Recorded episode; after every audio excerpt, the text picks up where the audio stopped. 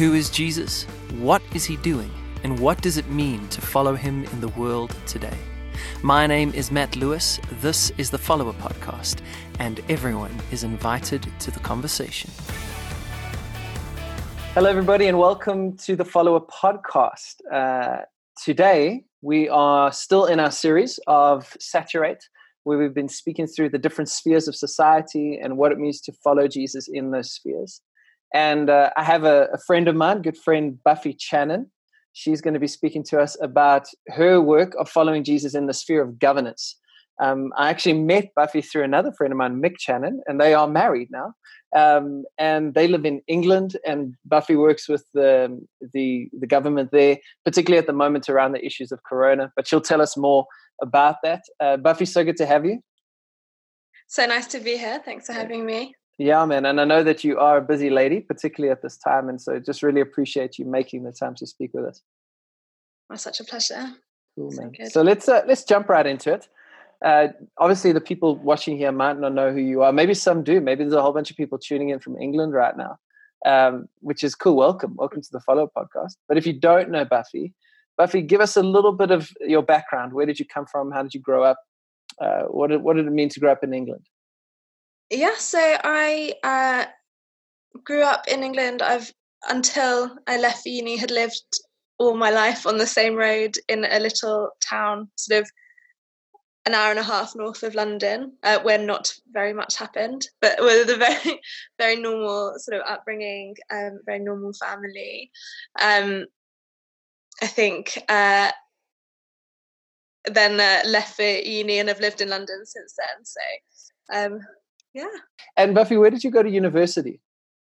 So I did my um, undergrad in um, a city called Birmingham, which was a real change. So Bishop Stortford is very sort of conservative, white place, um, and sort of it hasn't changed very much for a very long time. And I went to university in Birmingham, which is uh, just a really incredible, diverse city um, in the Midlands. Uh, and I studied history and anthropology there, and just had a real hunger to know more about cultures and people, and it was an incredible place to do that. So then um, after my undergrad I carried on um, and went to a university in London called SOAS to do to study um, African politics and carry on just thinking. I think um, I mean we'll come on to this, but I think at the time I thought um, that there was a future for me with sort of um, on the ground charity work, and I think I really felt that um real interest in seeing positive change for people, and was just trying to work out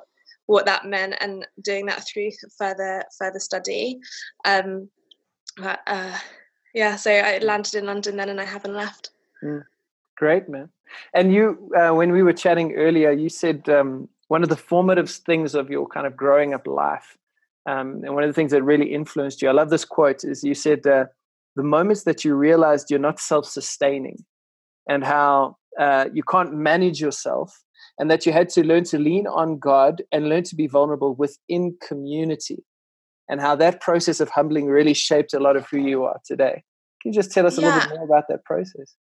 Yeah, so um, I became a Christian when I was fifteen, um, uh, and kind of I think it was probably more my teenage angst than a reflection on the local church, but I think I really struggled to see how sort of the Jesus that I'd met, who um, was so passionate for for the vulnerable and the marginalised, I couldn't see him in the in the church that um, I saw here. So I spent sort of a few a few years sort of trying to work out what it meant to follow Jesus by myself, and I think that grew in me this sort of deep sense of independence and like self self-sustaining, um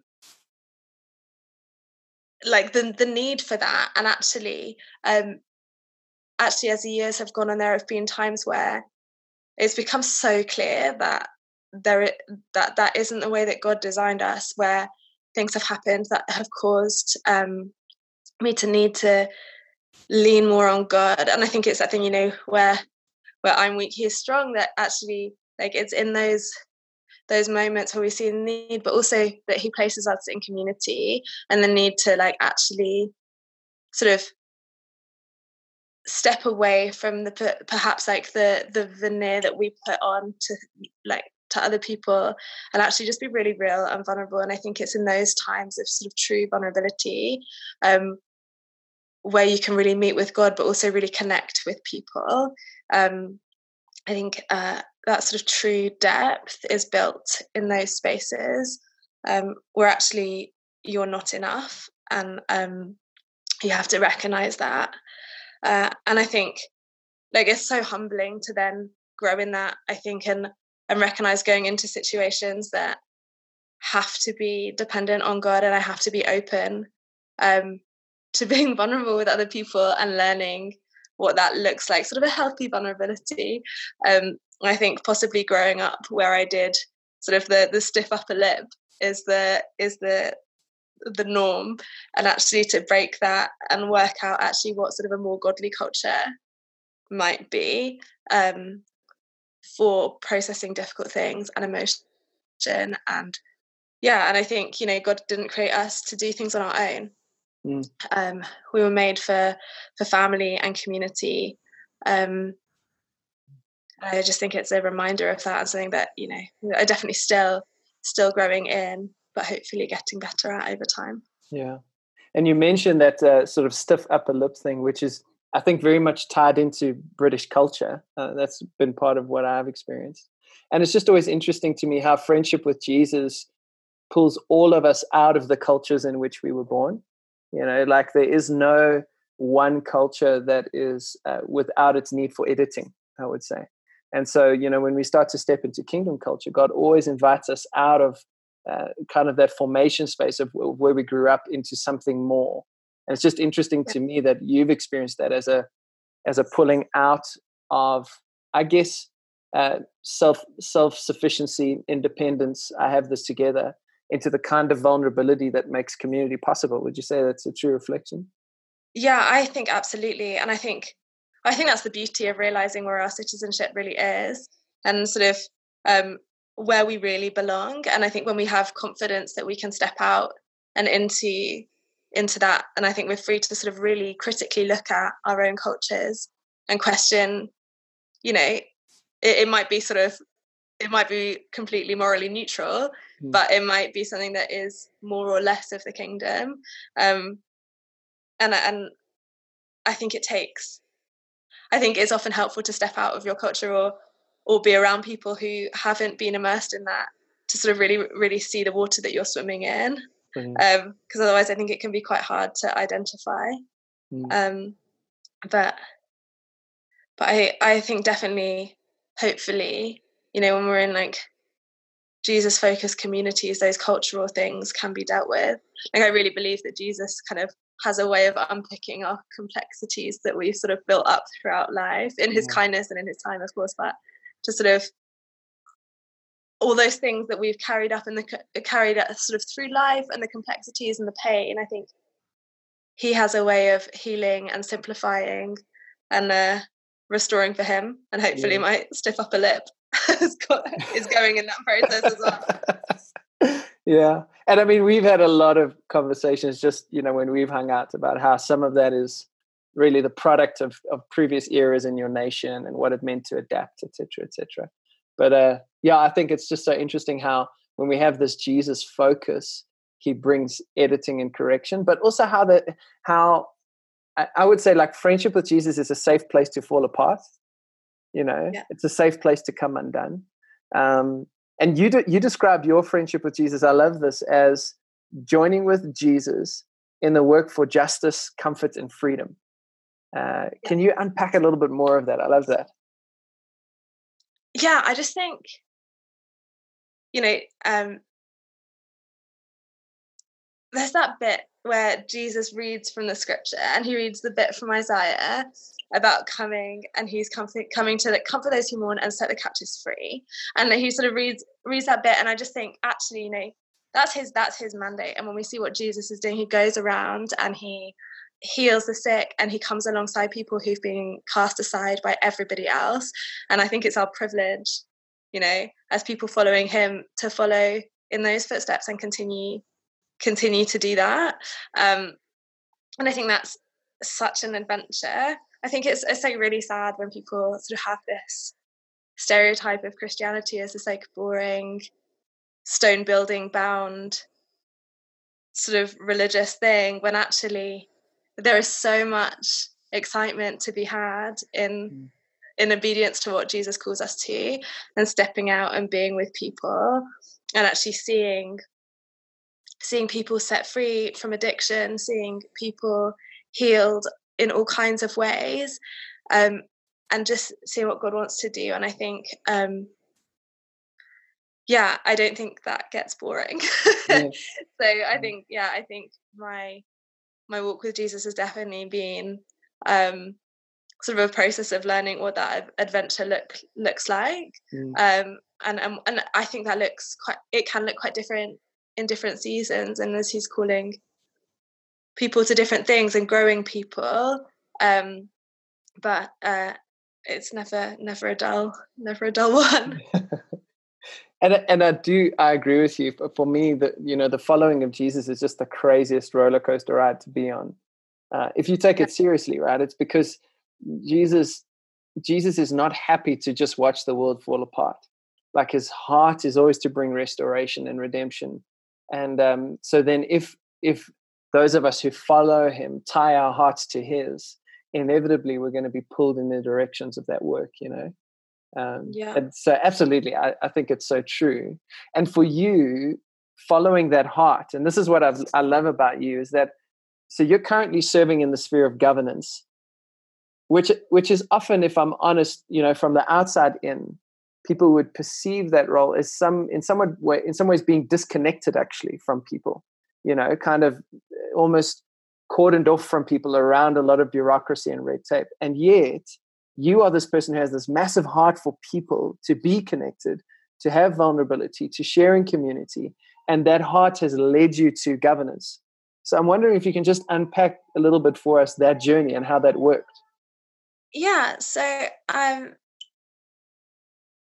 So I think that my my heart was always um, to want to sort of see things improve for people, to create spaces so that people can empower themselves to see the change. But and and I think when when I was in uni, as I said, like I kind of thought that that would be predominantly something that I would do in the third sector, um, but then I worked for an organisation for a little while, and we were doing really amazing projects with people on the ground. And I think I just felt really heavy-hearted um, towards the end of my time with them, because I realised that although the work that we had done was really profound in the lives of people that we had met, and the relationships we'd built were so beautiful, um, but the sort of structural injustice that was making people vulnerable in the beginning was still going to be there. So as soon as sort of money for these projects ran out, um, people would be basically back where they were, and generations after them would be as well. And I think I just felt really um, compelled that I wanted to see the structures change, that structural violence come to an end, um, that actually people would have the ability to to see different things um, that they wouldn't have, they wouldn't be stuck in these places. So I think, um, so I moved from sort of on the ground stuff, and then I stayed in the third sector and was working in um, a policy and advocacy role, um, which I really, really enjoyed. And it did feel sort of a step in the right direction. I started do- doing some um, research alongside it as well. And, and again, really just thought it was really useful to get that insight. But then when it came to sort of communicating truth to power, mm. um, I it felt slightly like shouting into the void, because I, did, I didn't understand sort of the structures of government, the levers of change, really. Mm. Um, and so um, I guess the, the next step was to dive into the belly of the beast and work out how how that worked. So mm. um this is my third role within government, and just trying to understand um, how things work, how change happens, sort of what, yeah, what needs to happen to see see improvement for people and see things change. So, so I think, but for me, I think the there is always a tension there between the policy side and then actually, which is sort of a little bit more cerebral, you've got to sort of have your thinking cap on, and not, but not losing sort of the soft heart and not losing that. So I think for me, it's always been really important to maintain um, having things always sort of d- doing work on the ground with real people and being involved in people's real lives and being really involved with people that actually your policies might affect, and actually having having the balance so you've still got the soft heart but then can can sort of really hopefully um see some change. So that's sort of for me an important balance to have. It's, it's I don't think it's either or, rather it's it's both and and at the moment that means sort of government and policy work in the day and sort of on the ground stuff in in spare time, but maybe in the future sort of the balance of that will shift, and I think there's seasons for both. But I think um for me the the structural change piece is really important. Yeah, I, th- I think what I appreciate about you, Buffy, in our short time of knowing each other is that y- you are quite clear about your purpose, and you understand um you understand your current work as the vehicle thereof. So for me, whenever we talk, I don't feel like you ever are serving the idol of um, career in some ways. It really feels, feels to me like your heart is set on kingdom purpose, and you understand that right now the place that the Lord has you in order to live that out is in the sphere of governance, you know. And, and I think that's such an important distinction to make, is that you are not first and foremost in pursuit of a career. You're a person of the kingdom who understands that you're living out your calling in the current context, you know. I don't know if you would speak maybe a little bit to the tensions of that in your own experience. Well, firstly, thank you. That's a really kind thing to say. Um, but I think, uh, yeah, I think it's been an interesting, interesting thing and can bring frustrations. I think um, my first role in government was far less people focused than anything I'd ever done, but I knew that I was there for to be exposed to the type of things that I was being exposed to. um I was in a in a strategy team in the business department um working on legislation, which was super interesting, but I mean the vast majority of energy policy doesn't have any direct impact on people's lives. And I just, it was, a, it was just a bit of a weird time. And I think I really grappled with the like, oh, this is a really like good career move, but actually I'm not sure this is where I'm supposed to be. And and in, in my second role, so I then moved. So I, I really enjoyed the sort of bigger picture piece there, but thought actually, The, a, a policy role would give me sort of exposure on a different level to see how things happen at a sort of slightly slower pace and more more in depth. So I've been working on um, quality of supported housing. So I don't know if that sort of translates to other people, but supported housing in the U K is housing that's given to people with additional support needs. Um, as a, so that might be anything from sort of people with um, uh, all people who are homeless um or or or experiencing homelessness um or have addiction and sort of the short-term crisis moment, people fleeing from domestic abuse, all the way up to sort of long-term support for people um uh with disabilities or old people and, and anything sort of in between really. Um but it's been amazing to sort of really see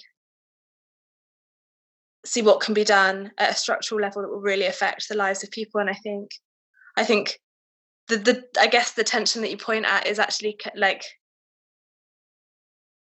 for me it's not being it, it's keeping my eye on the prize. Like I've known what the the purpose is. Like I really care about like people who are vulnerable being made less vulnerable and being given sort of more autonomy and agency to make the decisions that they want to make. And actually, although it's very easy to get distracted by the like, oh, the the the thing that, you know, that's the exciting sort of obvious sort of worldly career trajectory.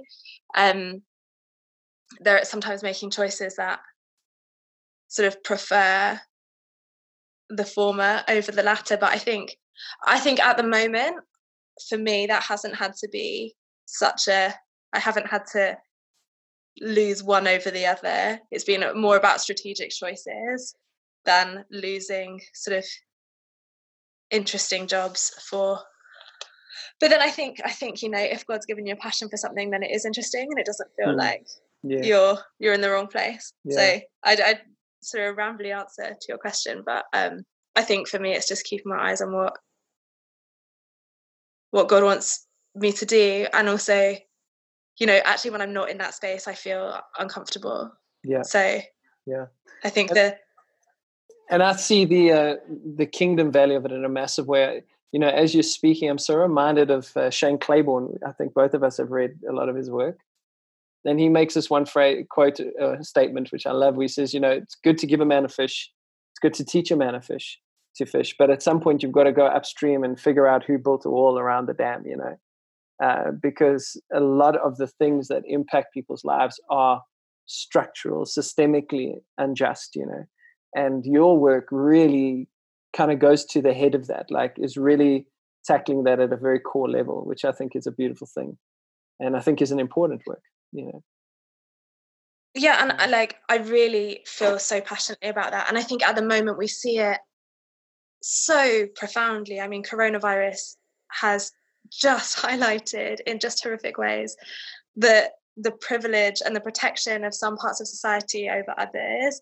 The like um death rates among um, minority groups in the U K is much higher than the white population, and and and and there are certain groups, other groups as well, that are disproportionately affected.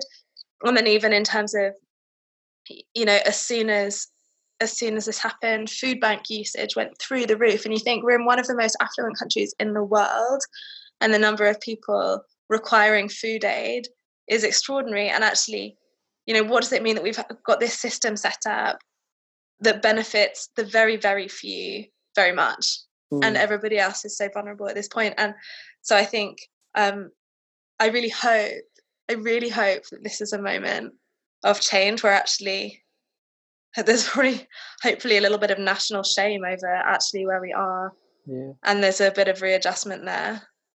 And I, and I think what encourages me in our conversations is for you, that doesn't only fall sort of institutionally or globally, that falls quite personally. You know, as we were talking about how you are navigating uh, this corona space in your own faith, just as Buffy Channon, just as you as a person, one of the things you said, I, I love this, you said, um, you have to reassess a lot of stuff. This has kind of woken you up, and you have to reassess a lot of things to make sure that your center of gravity is squarely on Jesus and not on anything else. Uh, tell us a little yeah. bit more about that journey for you. Yeah, so I think um, this has been a really interesting time because uh, I think compared to the vast majority of people probably in the world, we're in a really privileged position. I think, you know, Mick and I have both still got our jobs. We're both enjoying them. We're sort of safe and we're at home, and there's just a lot that we have. But I think the structures that we're used to in the rest of life have been completely shaken up. You know, we we can't go to work, we can't go to church, we can't, you know, the comforts that we're used to, we can't just just go out and just see whoever we want. Actually, everything, the like the privileges and the freedoms that we're really used to are really limited right now. And I think I think it's very easy in, in a day-to-day life to really just get a bit comfortable and and and you know, say the words that you think that like you're you're reliant on God, and you know, you're you think that you're like committing those things. But actually, when when structures are completely shaken up and you lose some of those freedoms, completely necessarily, like I completely agree that we should have lost those freedoms. But um, I think, you know, it's necessary for this time, but I think it's it's really caused me to reflect both on the privilege that we have, that we're actually completely fine, but also on on actually where was I putting my security and my comfort. And actually, I think when we're always that sort of lent towards the kingdom and lent towards, we're sort of fixing our eyes on things above, actually when these things shake, it shouldn't be such a shock, but it, you know, it has been. And I think um, even just sort of grieving with people who are grieving, because I mean, families, like all over losing loved ones. And I think even just sort of the shock of this sort of global moment, I think we're I think I think it's been really interesting for me just to reassess where we're, where I'm putting my my security. And I think um God is kind, that like just because we fail to sort of remember yeah. him in that sometimes, that he's not gonna sort of withdraw it from us now. So it's it's not sort of a a once or never again kind of situation. It's just sort of remembering that, and I think that can sort of make the rest of things feel a little bit lighter, mm. in, and, and and enable us to then think, what is it that we can do in this moment? Actually, if we like, given the privilege that we have, what is it that we can do? Sure. Um, because for, for other people, it will be struggling with the experience now and what God is doing. Um, and so I think it's a, I think it's, yeah, it's it's a, it's it's then freeing us from our again our own complication, just yeah. to go do what needs to be done. Yeah, I think for me it's been uh, there's been a challenging tension, because on one level I've uh, been made aware of how um, complicit I am in some some of the systems of injustice, you know, and how uh, a lot of my comforts are a product of me siding myself with yeah some systems that are ultimately not just, you know. And I don't think the guilt is necessarily the right response there, because I don't think guilt leads us anywhere. But I do think a question of responsibility comes into, mm. into the equation as we sit and as we think about this. But then I think that that responsibility can move us in one of two directions. One, to a place of a sort of Messiah complex, where we feel now we have to fix everything that's broken in the world. And, you know, um, and the other, which I think for me has been more healthy, is that this spotlight that has been shone into sort of the, I want to say maybe the deficiencies of my interior world. You know, I don't have another necessary phrase for that. But what that's done is it hasn't pushed me toward greater autonomy. Instead, it's pushed me to greater dependence. It's it's showing me that, man, God, what I thought it meant to follow you wasn't necessarily wrong, but at best was superficial. And you're starting to show me much deeper expressions of that. But I don't think I can get there without your help, God. You know, and so it's what what it's doing for me is it's pulling me to um, a, gr- a greater need for prayerfulness, really, and not not to the end of uh, some kind of therapeutic anesthetic, but more to the end of a catalytic activating force. To go, Father, if I'm if I'm ever going to live into what your imagination for me is, I'm going to need your help to do that. And so then. So then, yeah, and I think that really frees people yeah. from the sort of the Messiah piece, when you realize that it's actually really not about you or what you can do, yeah, but there are still things to do. Yeah. But doing that from a place of sort of sanctified imagination and what and and and, and humility before God, rather than sort of that I must, is actually not mm. that, you know. So absolutely, yeah. Um, and I, I do think, yeah, like, I think there's. On one level, that introspection is a privilege. Like, not a, you know, some people don't know where their next meal is coming from, so they don't have they don't have the ability to self-reflect right now, you know. But I think those of us who do, again, there's this tension, because uh, on one hand, you know, the, the idea of introspection and, and personal reflection and all of that, it's a very privileged conversation. But on the other hand, I think those of us who have been given that opportunity in some ways have that responsibility, provided it's unto something greater, you know? Yeah. Yeah. And, and, and I think all of, with all of these things, um, I think, I think all, all of this comes from a place that, like, fully believing that every person is created in the image of God and, like, is dignified. And if the world isn't recognizing the dignity that they're owed through whatever structures, is totally unacceptable. And I think it's is the balance of working with people um, and and creating platforms for their voices to be heard, and then aff- affecting the structural change where you can. I think it is like, and, and and actually I think it's, you know, if you have privilege, it's absolutely important that you broker that to open doors and create spaces for people to speak for. and for, for seeing the structural change if you can, on just doing, well, okay, what, whatever is in your hand, that's your responsibility mm. to do. Mm. Um, we're, we're all carrying something, um, and it's sort of our responsibility to acknowledge the power and the privilege that we hold and broker that for the benefit of others, I think. Yeah, and, and so that feeds into sort of how you are navigating this this moment in history vocationally in terms of your work. So your governmental work, you're very involved with COVID actually right now.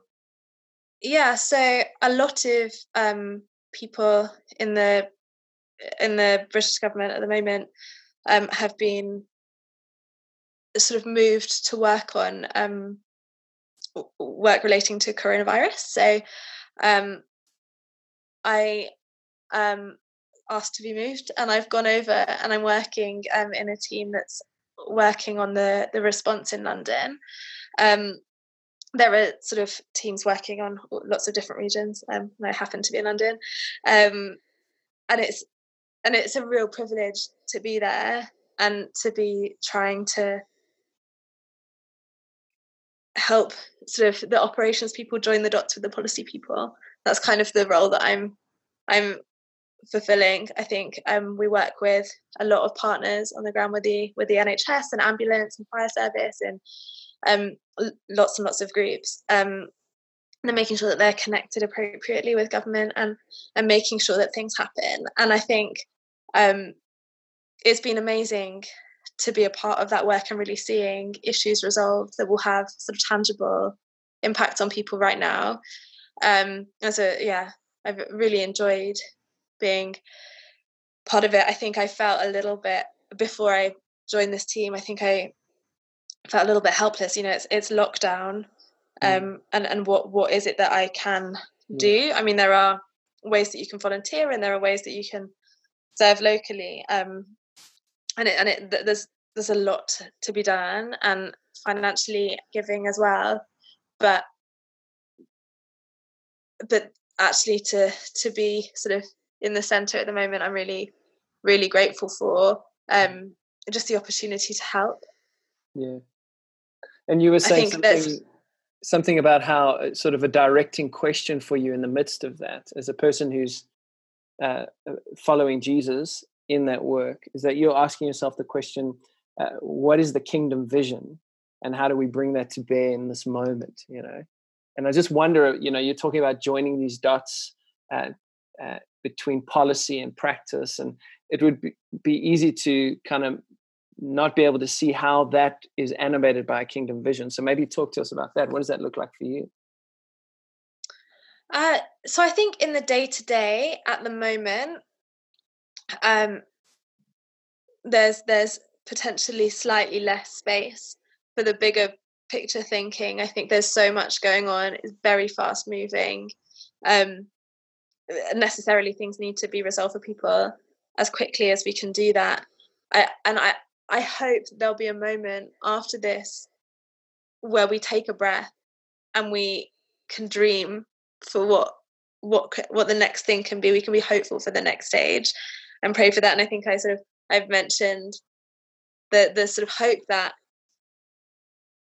there will be a recognition of the of the structures that we've sort of relied on that have benefited the few over the many, um, and sort of a, an addressing of that, I think.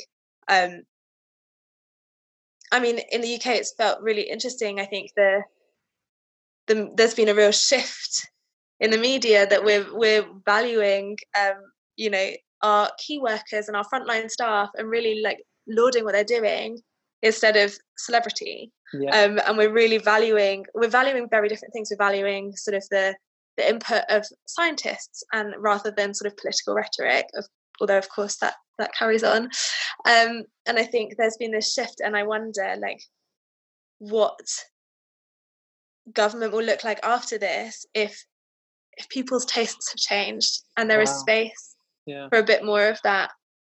Um, but I think, I think for now the work is quite reactive, but I think that, you know, the piece of work around um recovery begins now, and I think there will be a space for dreaming and hoping in in, in that stage, and and and suggesting sort of things that I think really reflect the kingdom, hopefully.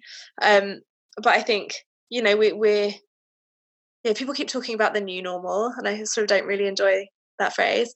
Um, but I think the world will look quite different after this, and there will be scope for innovation and creativity um, in how we build community, in how we serve people. Um, and I think there will be lots of things for sure mm. um, that we're used to doing, but I think that that leaves space for for different things, for creativity. Yeah. And so I think there is a, there is a moment um, coming where we can yeah. see that. Yeah. And I think that's encouraging in, in two spaces. Number one, uh, we often think that kingdom work has to be this like massive fireworks, uh, you know, experience. You got to be raising Lazarus from the dead every day, or you're doing it wrong, kind of thing. And I think what you're describing is a is a daily faithfulness, the trust that God is at work just through your presence, even in the task at hand. Um, and I think I appreciate that. That's encouraging to me as well, because sometimes I feel like the daily smallness of what I do, or the daily sort of um, uh, how how the daily work of what I do doesn't always feel very supernatural. You know, sometimes it just feels pragmatic. Sometimes it's just about in doing a task. And yet I think, you know, the encouragement is that if a kingdom person is in a place, then kingdom is being revealed in that place in some way, shape or form, you know. And so the fact that you are doing it already adds a kingdom element to that space. And so I think that would be the first encouragement that I take away from that is, is to say that that sometimes the missional work in the in the sphere that God's placed you in, it doesn't always look like uh, fireworks. Sometimes it looks like faithfulness. Sometimes it just looks like your daily obedience and the overflow of your person formed by God in that place. Um, and the second thing that I'm really encouraged by, which would bring us to our sort of final space where we end off here, is, you know, if, if I'm thinking about a, a, a number of people who are in the sphere of governance around the world who are listening to this, man, I can imagine this is a tricky place to be, because it's just not business as usual in a lot of ways. Um, and, I, and I think that's true in a lot of spheres. A lot of the people I've spoken to in the business place, arts and creativity, media and communication, the church. I mean, the church is a whole new world right now, you know. Um, every sphere has this kind of mixed bag of chaos, disruption, and uncertainty, but then at the same time, potential for innovation, new creation, uh, new hope, new future, you know. And I think my heart is to speak to the one without undermining the other. So, and, you know, my friend Trevor, he's, he said, we don't want to baptize this situation. It's terrible and it's hard and it's difficult. But at the same time, buried in it is this resurrection power of Jesus. He has this ability to bring life. And I think one of the things you said is, you know, if you had to give advice to people in the sphere of governance right now, you would say, don't be afraid to hope, to be hopeful, you know, and, and maybe just unpack that thought for us. Yeah, I think it it is a dark moment. It feels like a dark moment. And it feels, you know, I mean, the U K has bounced from Brexit to COVID. I mean, people are so shocked. So you guys not, have had a rough, man. It's not calm over here. Um, but I just... I've never actually, I didn't think about that until right now. That's, that's yeah, I mean, who's talking about too. negotiations right now? I mean, yeah. So that's, I yeah. think we're we're we're in a moment that isn't easy. Um, but I think, I mean, specifically to the British context right now, we have a government with a crazy majority um, who will have like a good few years after this to see see things happen. And I would say, like, if you're if you're I mean if you're in the U K right now, like, now's the time for bold ideas, because they have the majority to carry it through. Mm. Be brave with your ideas, put them forward, hope for bigger things. What is what's the kingdom vision? Put it forward. And I think, although that is specific for the U K context, given sort of how Parliament looks right now, um, I think for anybody working in a in a government space, like, actually, things are shaken up. You can shape how the dust settles. Wow. You know, you're you're oh, in that say place. Say that again. Things are shaken up. You can shape how the dust. If you're a tweeter, you can tweet that. That's a good one. You. Anyway, carry on going. Carry on going. And I just, I just think there is a moment, and I think where, where things are really static, I think it can be hard to create, create that sort of friction to see things happen. Often, if things are really comfortable, but they're not right now, there is no risk that anybody's comfortable. Mm. Um, things will have to change. So I think, I think we're in a moment for that dreaming, for that hoping, and then for being audacious. Just say, just go for it. And I think, I think. You know, if you, if you had said a year ago, we'll be in a world in a year's time where all the planes are grounded, where everybody stays at home, where no one goes to work, well, very few people go to work, mm. you know, you wouldn't have believed it. And I think that there is this sort of suspended disbelief that we're sort of living in this space. And actually, I think I think that has that that will create space for for things to change. Yeah. Um. And and and so I think be hopeful, even in this horrible time. You know, do what you can, serve how you can. But this is, it's. I, I hope that there'll be good things that come from this. Yeah, yeah. And I and I think, you know, to, to kind of wrap up our thought here, what, the thread I th- I see in our conversation is that there is this interchange between deep formational spirituality for those of us who follow Jesus, and then a prophetic imagination that leads to activation. You use the word a sanctified imagination. Love that. You know, this this idea of uh, as we spend time with Jesus, we start to get a picture of how he would run the world, right? And then, you know, with for this particular conversation, those of us who are in the governance sphere, man, is now not the time to take a risk, uh, to mm. try and see that world actualized in some way. You know, if the yeah, Lord I mean, and nothing you, will sound too ridiculous. Yeah, because the world yeah. we're living in is wild. Yeah, yeah, yeah. And so, if there was ever time for policy reform, structural innovation, you know, like systematic overhaul, like if ever there was a time when perhaps there was a window of opportunity to to sneak something through for the kingdom, like maybe it's now. You know, and so maybe instead of, and I would say this is true in terms of what I, what I've been hearing from people in every sphere. Maybe this is not the time for self-preservation. Maybe at this moment in history, God's calling us to actually stretch out and to step into some big, bold things, you know, um, which could uh, be... Yeah, absolutely. And I think, tell you what, I know this is going to, maybe maybe this is too far, but I think if you have if you have the privilege to step back and say, is this a moment for me to self-preserve? I'd say the answer is no. Like, if you wow. know where your next meals are coming from, like, wow. I, yes. you, you know, it's, it's time to step out and do something. Wow. Because actually that's not the case for so many. Mm. Fantastic, yeah. And uh, Buffy, before we go, any any sort of closing thoughts? Any stuff you would want to leave people with um, in this area?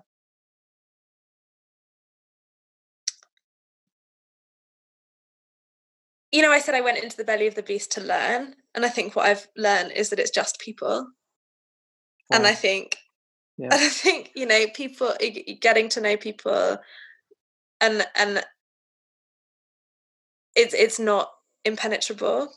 And I think, you know, if you're a, a person in the third sector working on the ground, if you're if you're a policy person, you know, whatever you feel that your calling is, if you want to like have your voice heard, there are ways in. I think I'd I'd recommend doing some digging and finding out who the right people are to talk to. But actually, you know, it's very possible to have your voice heard.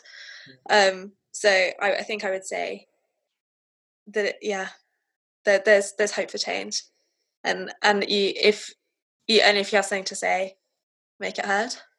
Yeah, so good. I love that. I love that. Um, regardless of where you serve Jesus, the the simple work is really the same: love God and love people. You know, mm. and you may have different tools in your toolbox because you're in a different space. Um, You know stuff about policy that I will probably never understand in my whole life. I'm quite sure of that.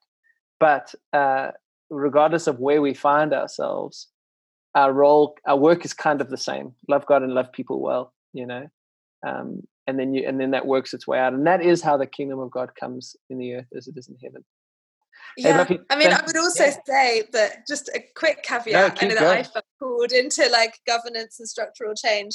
But I mean, I've met just wildly godly, amazing people who felt like actually Jesus did stuff on the ground, and actually their role will always be to do the stuff on the ground with people and like leave the structural stuff. Yeah. yeah. um, to God. And I think like it's the most valid, like to be called to, to follow what you feel God's call is on you. Yeah. Um, so it doesn't, yeah, I'm not saying that this is the only the right way. Of course, yeah. You know, it reminds me of that conversation. Actually, it's forgot. I've forgotten who it is now. I think it's Peter uh, uh, and Paul. And the uh, well, one of the disciples comes to Jesus and says, "Well, how come he gets this, that, and the next thing?" And then Jesus says to him, "Like, what concern of it, of it is is it of yours? You know, and you do what I've called you to do, and let him do what what I've called him to do." And I think sometimes yeah. that is the challenge in the kingdom, is that we can get so caught up in this comparison game, when in reality, obedience is success. And so yeah. my hope, though, is that for those people who do feel called into that governmental space where their work looks like what you're talking about, uh, I would imagine that can sometimes be quite an isolating space and maybe a difficult place to really follow Jesus, you know. And I'm hoping that as they listen into your story and some of the thoughts that you're sharing, number one, they would realize that they're not alone in that space in terms of understanding their work as, as ministry. But number two, they would hopefully get some insights and perspectives that would help them live that into reality, you know. Yeah. Great. So thank you. Thank you so much for being on the Follower Podcast. Thanks so much for having me. Yeah, it's been really good. And for everybody else, this is this is the last conversation in our Saturate series. And I hope that it's helped you. We, we've gone through the spheres of education, the, the spheres of church, business, family, governance, media and communication, creativity, and the arts. Uh, and we've had really good conversations around all these things. And the hope really has that is that these conversations have in some way been catalytic for you. Um, and so if they have been, I just encourage you to get hold of me. Uh, I'd love to, as the Spirit leads, uh, see if there can't be communities that start to develop around this stuff. People starting to have conversations and dreaming together and, and seeing what it could look like for us to have God's imagination in the places where he's put us. Um, and so if that's something that stirs in you and something you'd like to be a part of, then get hold of me. Uh, you can do that through the website, matt lewis dot co dot z a. And I'd love to have that conversation. The next series coming to the Follower Podcast will be one called Mountains Bow Down. Something quite different, actually. It's a reflections of my journey through Nepal. So I hope that'll be helpful to you guys. And um, Buffy, thanks so much. And uh, we'll chat soon, I'm sure. Yeah. And for the rest Great. of you, we'll see you on the next episode of the Follower Podcast. Hey guys, thanks so much for listening. And just before you go, I wanted to ask you to do three things. Number one, go across to the YouTube channel, Matt Lewis five one six, subscribe and turn on notifications. Uh, the reason for that is that every single one of these audio sessions has a video session as well. So by subscribing and turning on notifications, you can stay up to date with all of those sessions. Number two, go to Instagram, Matt Lewis five one six, and follow there. The reason for that is that we're putting out all kinds of different content in addition to the Follower Podcast that may also be helpful for you. And number three, go to matt lewis dot co dot z a if you haven't already and sign up for the quarterly newsletter, the latest. Uh, this will give you information on everything I've been doing, uh, everything I will be doing, and how you can get involved with that. It also, with time, will give you first dibs on events that we're organizing when we can start to meet together again. Um, and I'd love for you to be a part of that story. This is just my little way of making the first contact of the internet start to move toward actual connection and community, which is really my heart behind all of this. Because whatever it means for us to really follow Jesus in the world today, I really believe we're going to have to do that together. So do those three things, the Instagram, the YouTube, and the website, and that helps us move from contact to connection. Thanks, and we'll see you in the next session.